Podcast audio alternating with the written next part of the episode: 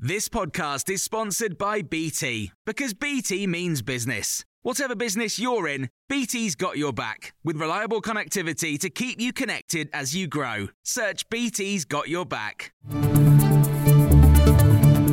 This is the Times evening briefing on Tuesday, the 3rd of October. Suella Braverman has described the challenge of future migration as a hurricane, saying demand for people to move to Britain will always outstrip supply. It says the Home Office confirms that 25,000 people have now crossed the English Channel so far this year. Speaking at the Conservative Party conference in Manchester, the Home Secretary told delegates more will try to come in the future. Nobody can deny that there are far, far more people in poorer countries who would love to move to Britain than could ever be accommodated. Even, even if we concreted over the countryside, turned our cities into one vast building site, it still wouldn't be enough. During her speech, she was heckled by the Conservative chair of the London Assembly, Andrew Boff, who had to be escorted from the hall. He accused the Home Secretary of vilifying gay and transgender people. Suella Braverman also announced a plan to ban sex offenders changing their gender, hours after the Health Secretary, Steve Barclay, said he was looking into reforms that would ban trans patients from single sex hospital wards in England. He says it's to protect the rights of female patients.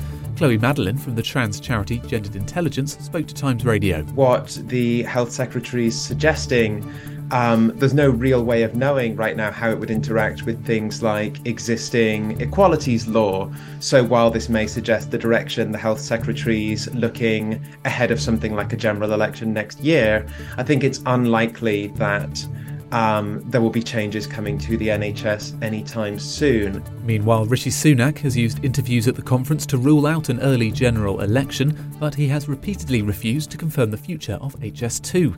He's expected to cancel the Birmingham to Manchester leg in his leader's speech tomorrow.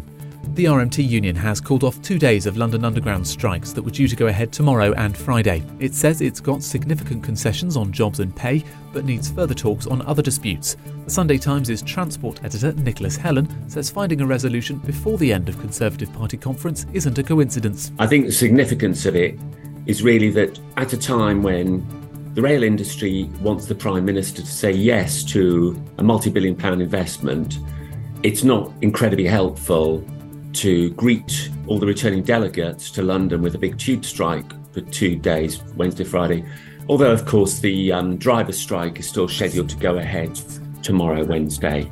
A man's been charged after a dog, thought to be an American XL bully, attacked a child in southeast London. The 20 month old boy was bitten and hospitalised yesterday morning. His injuries are not life threatening or life changing and a factory worker will spend more than three years behind bars for putting rubber gloves in tubs of food supplied to restaurants like Nando's. CCTV footage showed 33 year old Gary Jones contaminating the hummus and salad dressings with other objects too, like plastic bags and metal rings.